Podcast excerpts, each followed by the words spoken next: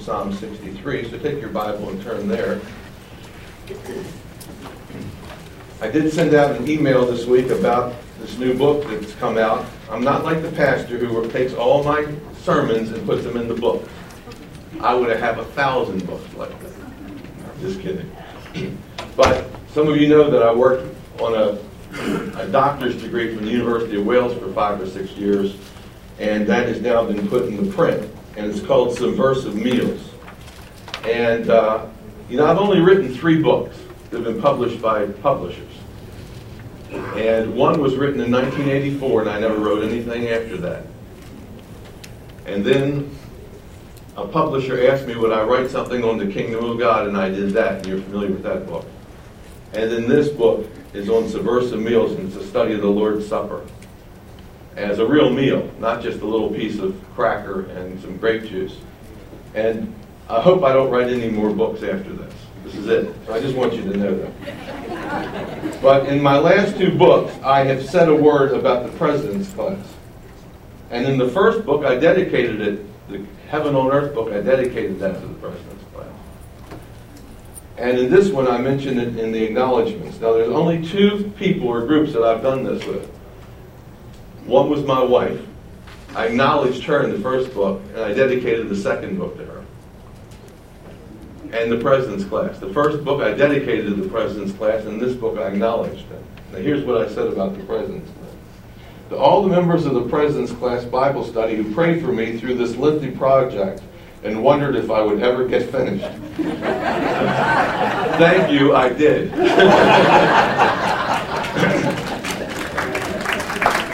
So anyway, well, I don't talk about it, but anyway, I do, that's a sincere prayer. I mean, I want to thank you uh, for doing that, and uh, I'll be glad to sign those books. Okay, Psalm 63. Now we're going to look at the superscription above Psalm 63, which says a psalm of David when he was in the wilderness of Judah. Now these superscriptions are what are known as canonical superscriptions, which means when they when the Old Testament was was uh, collected and put into the canon, became known as the canon of Scripture. That's the full 39 books. The superscriptions were part of that. They weren't inspired, but they added that to the canon of Scripture, and so these are very important. And here, all we find is that David wrote this psalm, or he writes it as he reflects back on his time in the wilderness of Judah. Now, wilderness is a very general description of the desert. And uh, there are only two times that David, in the Bible, it talks about David going into the wilderness or the desert. And the first time was when he was fleeing from King Saul. Okay? And then the second time is when he was fleeing from his son Absalom, who was trying to uh, overthrow the government. And we think this is the second time, and here's the reason. In uh, verse 11, it's called the Psalm of David. In verse 11, David here is described as the king. So he is, he's, he's not running from King Saul, he's the king himself. So this is uh, written when David himself is the king. We know in verse 9 it says, There are those who seek my life. He is in danger from a group of people, not just from King Saul. And then in verse 10, it tells about these people are going to fall by the sword. There's going to be a military uh, defeat. Uh, his enemies are going to be defeated. So the only incident mentioned in the scriptures when he goes into the wilderness and these things are included, would be when he was running from Absalom. Now, we've looked back at 2 Samuel when he runs from Absalom at least five or six times. I'm going to turn back there, but I'm only going to read one verse, okay? So look back at 2 Samuel and chapter 15. And I'll show you where it's mentioned that he goes into the wilderness. We'll look at that much. So in 2 Samuel chapter 15, And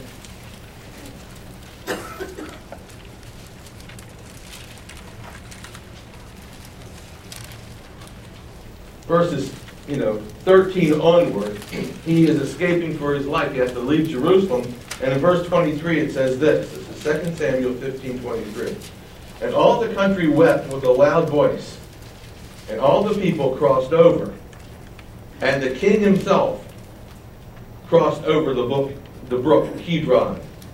And all the people crossed over toward the way, now look at that, of the wilderness. So he's running from Absalom, escapes Egypt, uh, escapes Ju- uh, Judah rather, and he ends up in the wilderness. And then, if you look at chapter 16 and verse 14, it says this The king and all the people who were with him, meaning in the wilderness, became weary. There's not much to eat out there, and there's certainly nothing to drink. They became weary, and so they had to refresh themselves. They had to find something to eat and drink out there in the wilderness, and that was not an easy task. So I'm going to use that as the background for the Psalm. So turn over to Psalm 63. Uh, David is in the wilderness, and he's recording these events. Okay? Now here's how I'm going to outline the book. Okay? This, this Psalm. Verses 1 through 8 talks about David's future. Verses 1 through 8, David's future. Okay? And we can see that that's about David because if you look at verse 1, in the middle verse says, My soul thirsts for you. It's about David. See? Verse 5, My soul shall be satisfied. It's about David. Verse 8, My soul follows close behind you. It's about David. It's all about David, these first eight verses. But then verses 9 through 11 are about David's enemies and what's going to happen to them in the future. In verse 9, notice what it says But those who seek my life.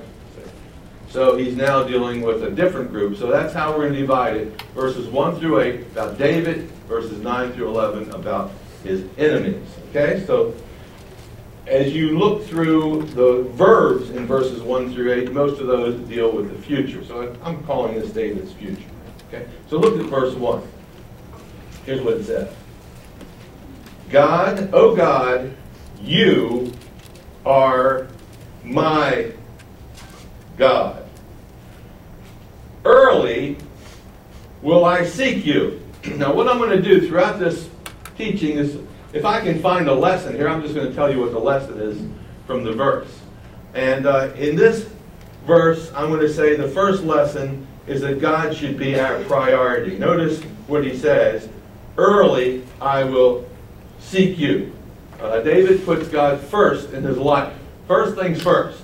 First thing David does when he wakes up, he starts seeking the Lord. And it's a verse like this that has uh, produced uh, our devotionals that we have and people talking about having a quiet time in the morning uh, based on verses like this. But uh, the word early here doesn't necessarily mean early in time, although I think that's the case, but it just speaks of him being eager. When he gets up, he's eager to seek God. And that's God should be our priority as well. Now notice how that psalm opens. He says, Oh God, you are my God. The atheist says, No God. David says, Oh God.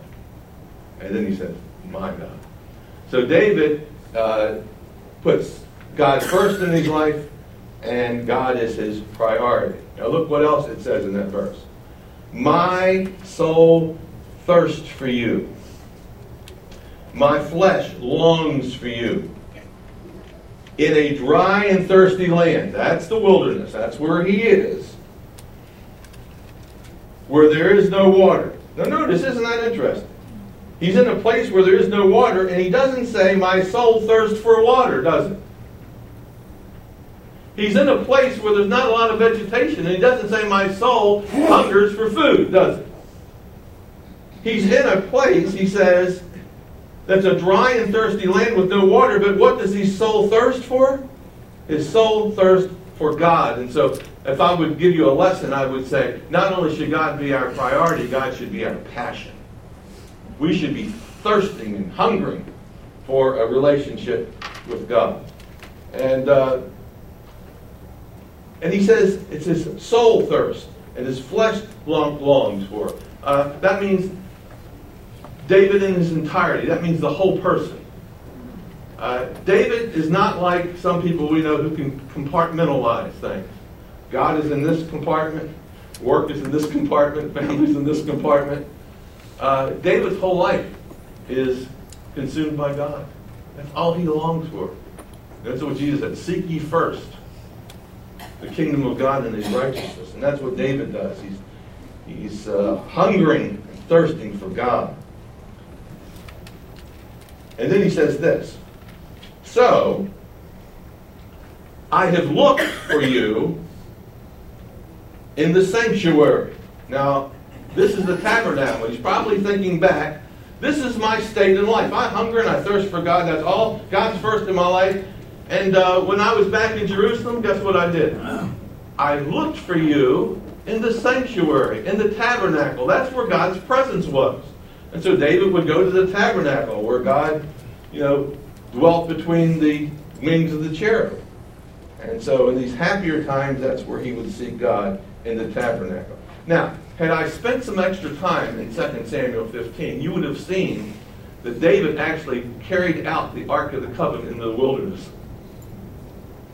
I didn't read that to you because I just thought, you know, well, we've been through all this before.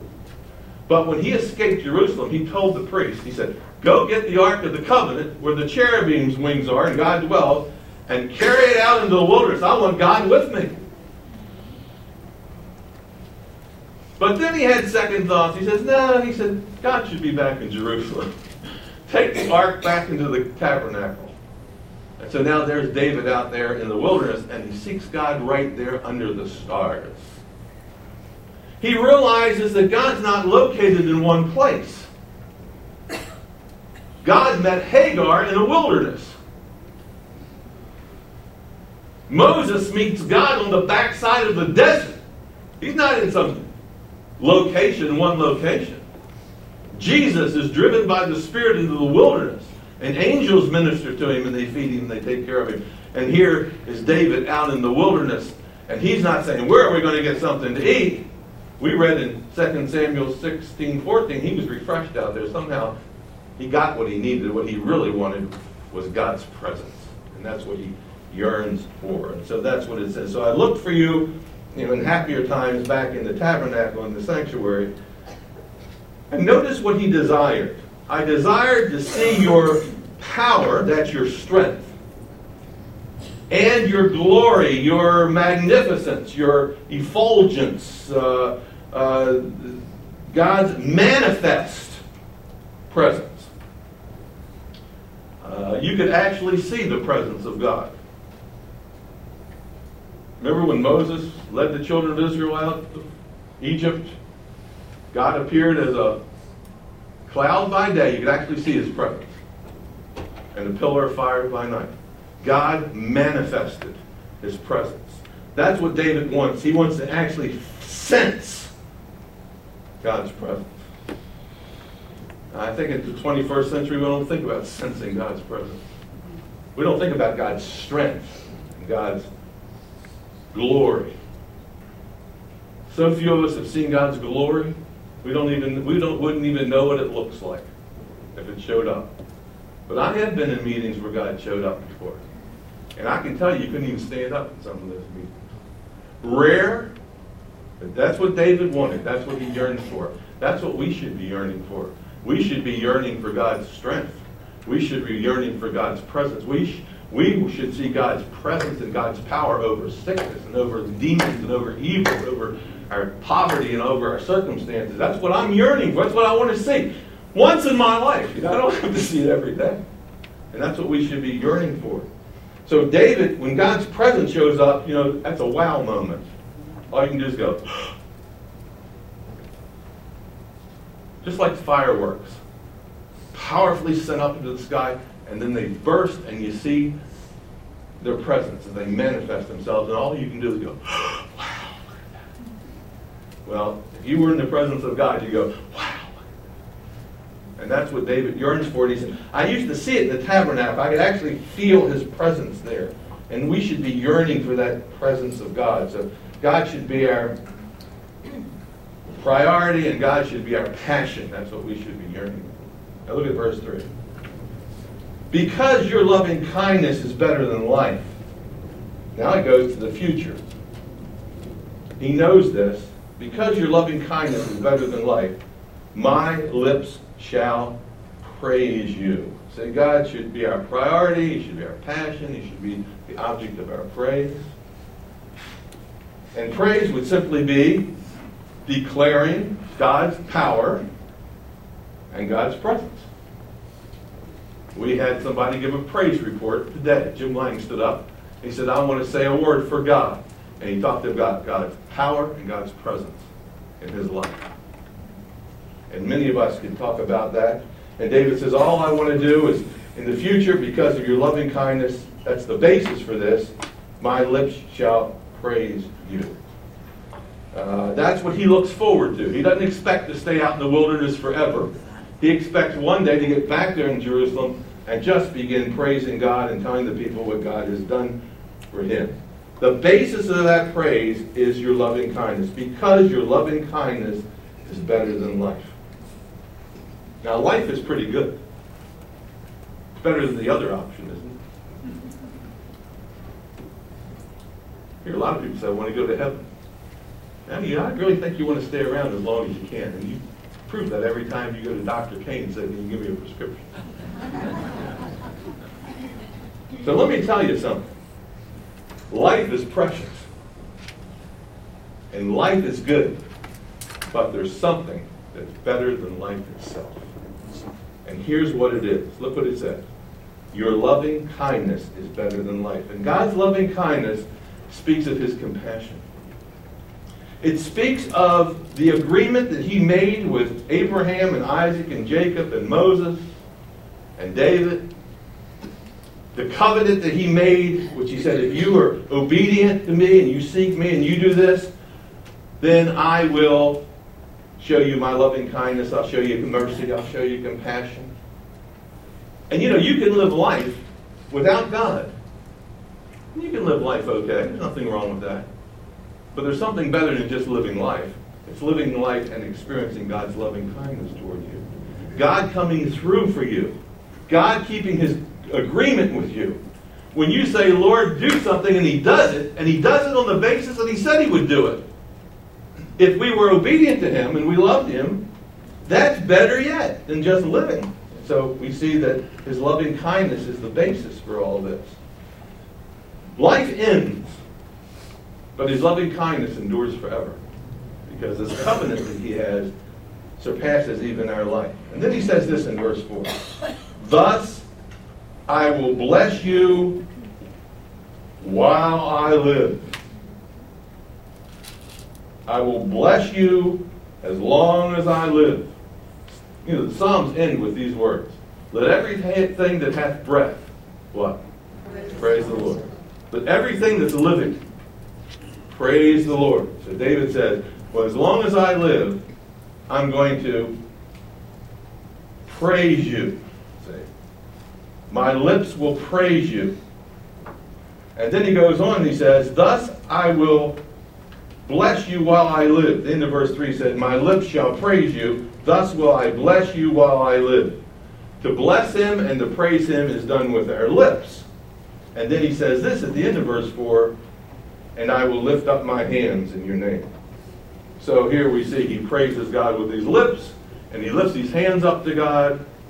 And I don't know exactly why they did it, but Leviticus says when you worship God, lift your hands up. Maybe it's a sign of surrender.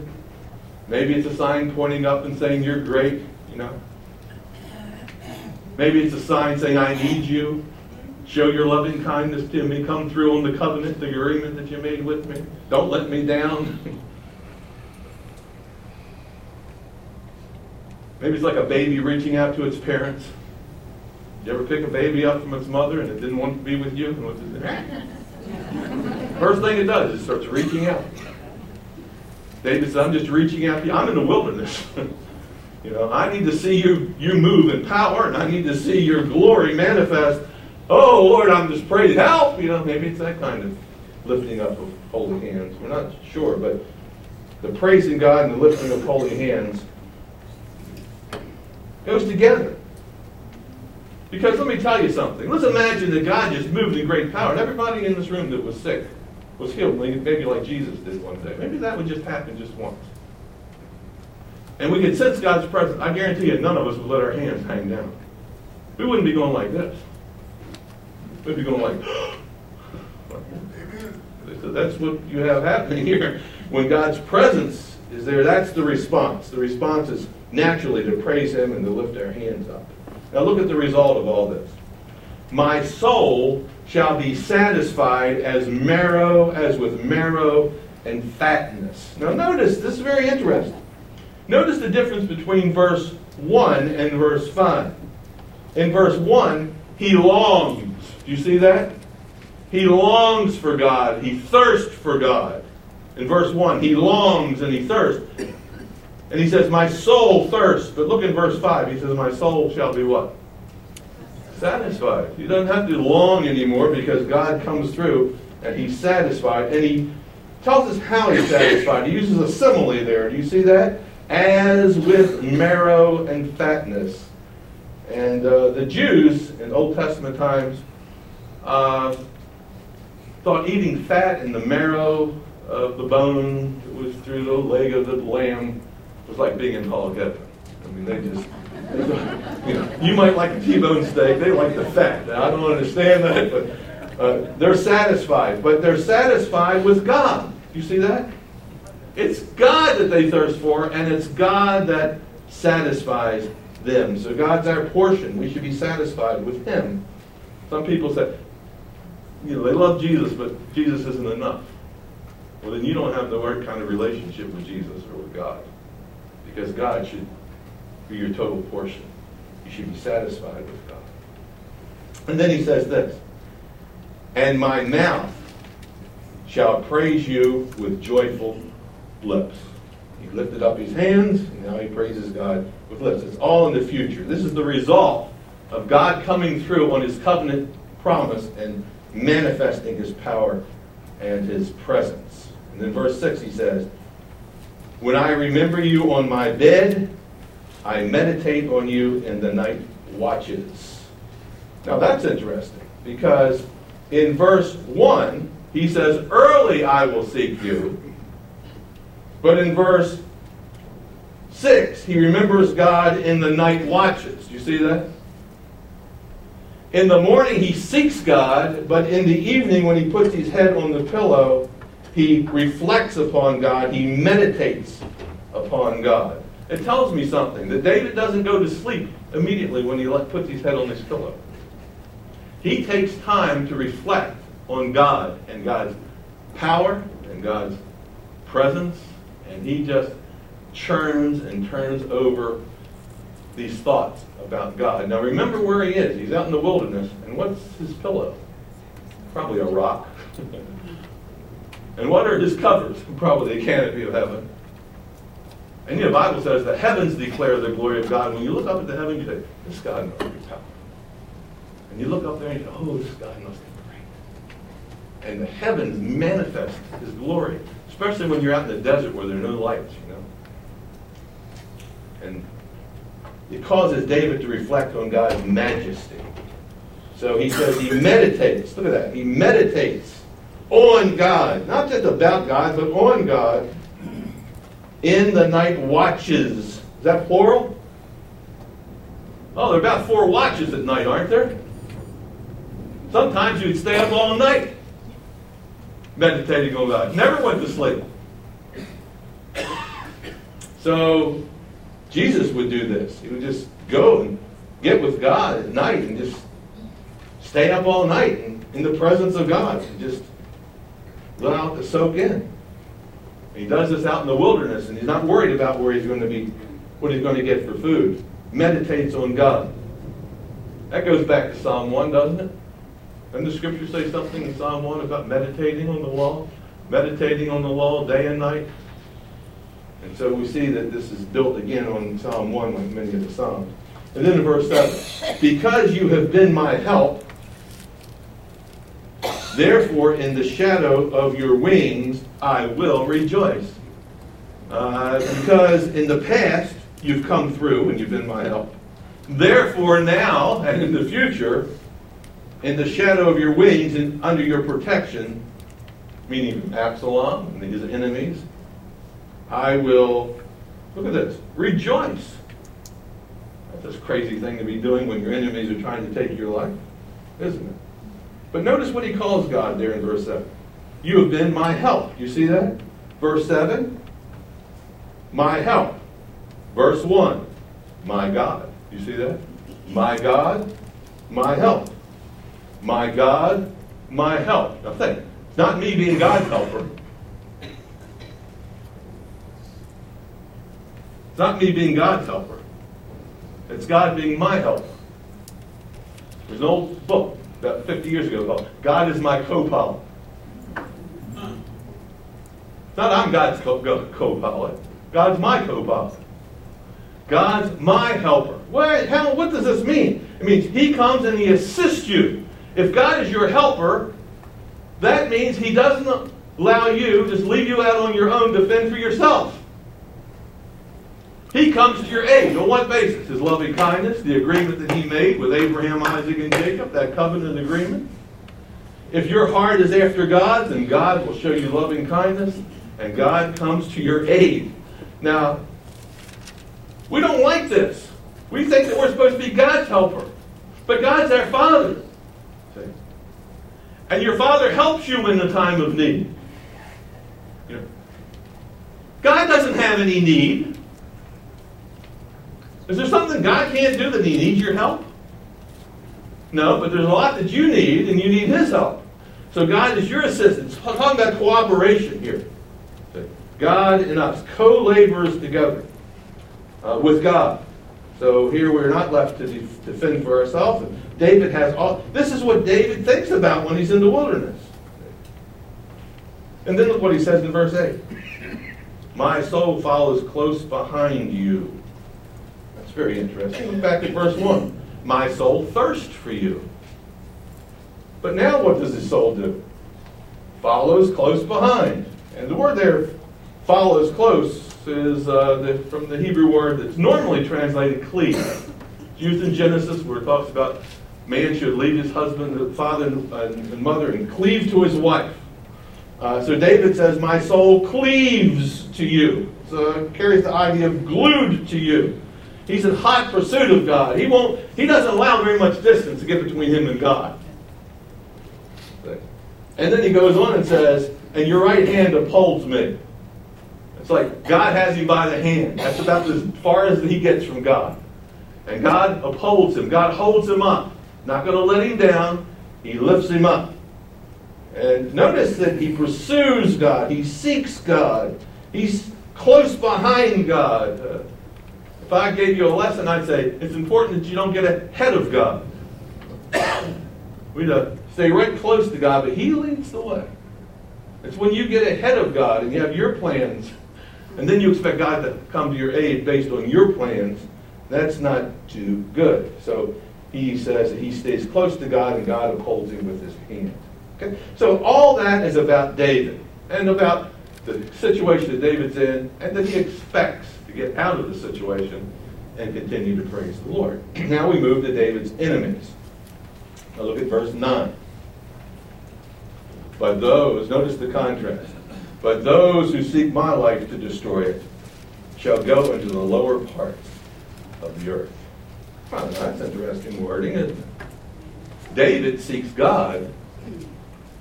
His enemies seek him. and they seek to take his life. And the end result is that they're going to die. That's basically what it means. Lower parts of the earth simply means that they're going to end up, they have traps that they've set for David. And they're going to get caught in their own traps and they're going to end up dying. That's just a way of saying dying. And then verse 10 says, they shall fall by the sword. Tells you how they're going to die. They're going to die on the battlefield. It's going to be a military victory for David, a military death to his enemies and they shall be a portion for the jackals. Some of your translations say foxes, but it should be jackals. It's talking about a scavenger. The jackals are the last of the scavengers that come upon a fallen enemy, prey, and pull off the sinew from the bones. The bigger scavengers get the good meat, get the heart, and all that kind of stuff. But the jackals come and just pull off the leftovers from the bone. And so he says, uh, you're not going to get away. You're going to be a portion for the jackals. Uh, this means there's not going to be any burials. His enemies are going to fall. They're not going to be honored. They're not going to be given dignity. It's going to be a humiliating death. They're going to end up being dog meat, you know, roadkill, we'd say today, roadkill. but look at verse 11. But by contrast, the king, what's going to happen to him? He shall rejoice in God. Now, up until this point, David's been talking about himself as I, me, my, my soul, I will. But now notice it's third person. See that? The king. Probably uh, David has put this in the song, and this is where the choir comes in. They all start saying, But the king shall rejoice in God. You can see how that would come if it were a song being sung by those in the tabernacle. Uh, but it's the truth. The king, look at his outcome. He shall rejoice in God. You see that? In God. Not in himself, not brag about what he's done. His boast will be in God. Now, watch this. Not only will the king rejoice in God, but everyone who swears by him shall boast for glory. Now, the question is by him, what does that refer to? Does that refer to the king, everybody that stands by David, they're going to boast?